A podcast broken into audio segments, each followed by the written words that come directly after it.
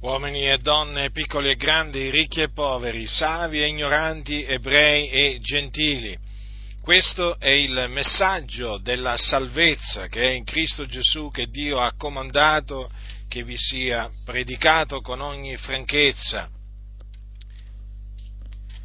Gesù Cristo, il Figlio di Dio, nella pienezza dei tempi è morto sulla croce per i nostri peccati, affinché si adempissero le scritture profetiche, cioè, cioè affinché si adempisse quello che avevano detto i santi profeti da parte di Dio. Egli fu seppellito, ma il terzo giorno il Dio lo risuscitò dai morti e questa resurrezione fu un evento che si adempì anch'esso affinché si adempissero le scritture profetiche. Quindi il Dio aveva innanzi preannunziato sia la morte espiatoria di Gesù Cristo il suo figliuolo e sia la sua resurrezione. Resurrezione che fu seguita da apparizioni. Egli si fece vedere dai suoi discepoli dopo essere risuscitato, si fece vedere vivente e dopo alcune settimane fu assunto in cielo alla destra di Dio, dove è tuttora. Ora dovete sapere questo, che voi siete dei peccatori, che vivete lontano da Dio, siete senza Cristo e quindi siete perduti, siete sulla via della perdizione, su quella via spaziosa che mena alla perdizione. E il Dio ha comandato che vi sia annunziato il ravvedimento e l'Evangelo, l'Evangelo di Gesù Cristo, che vi ho poco fa annunziato.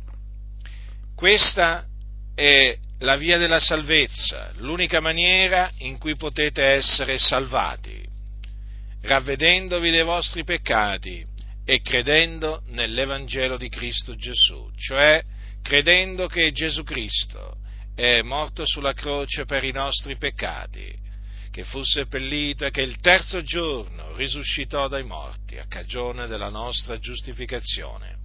Solamente in questa maniera si ottiene la remissione dei propri peccati, solamente in questa maniera si ottiene la vita eterna. Perché Dio ha stabilito che sia la remissione dei peccati e sia la vita eterna siano per grazia. Quindi non si possono meritare, non si possono comprare, si possono solo ricevere per la grazia di Dio. Quindi nel momento in cui una persona crede nel Signore Gesù Cristo, ottiene la remissione dei suoi peccati. I suoi peccati vengono cancellati immediatamente in virtù del sangue di Gesù Cristo che egli ha sparso sulla croce. Ed egli ottiene anche la vita eterna, perché chi crede nel figliolo ha vita eterna. Ottiene dunque il dono di Dio, perché la vita eterna è il dono di Dio e quindi ottiene la certezza che quando morirà si dipartirà dal corpo e andrà ad abitare col Signore nel regno dei cieli. Questa è la buona notizia, ossia l'Evangelo che Dio ha comandato che vi sia annunziato. Sappiate però che se vi rifiuterete di ravvedervi dei vostri peccati e di credere nell'Evangelo di Gesù Cristo, rimarrete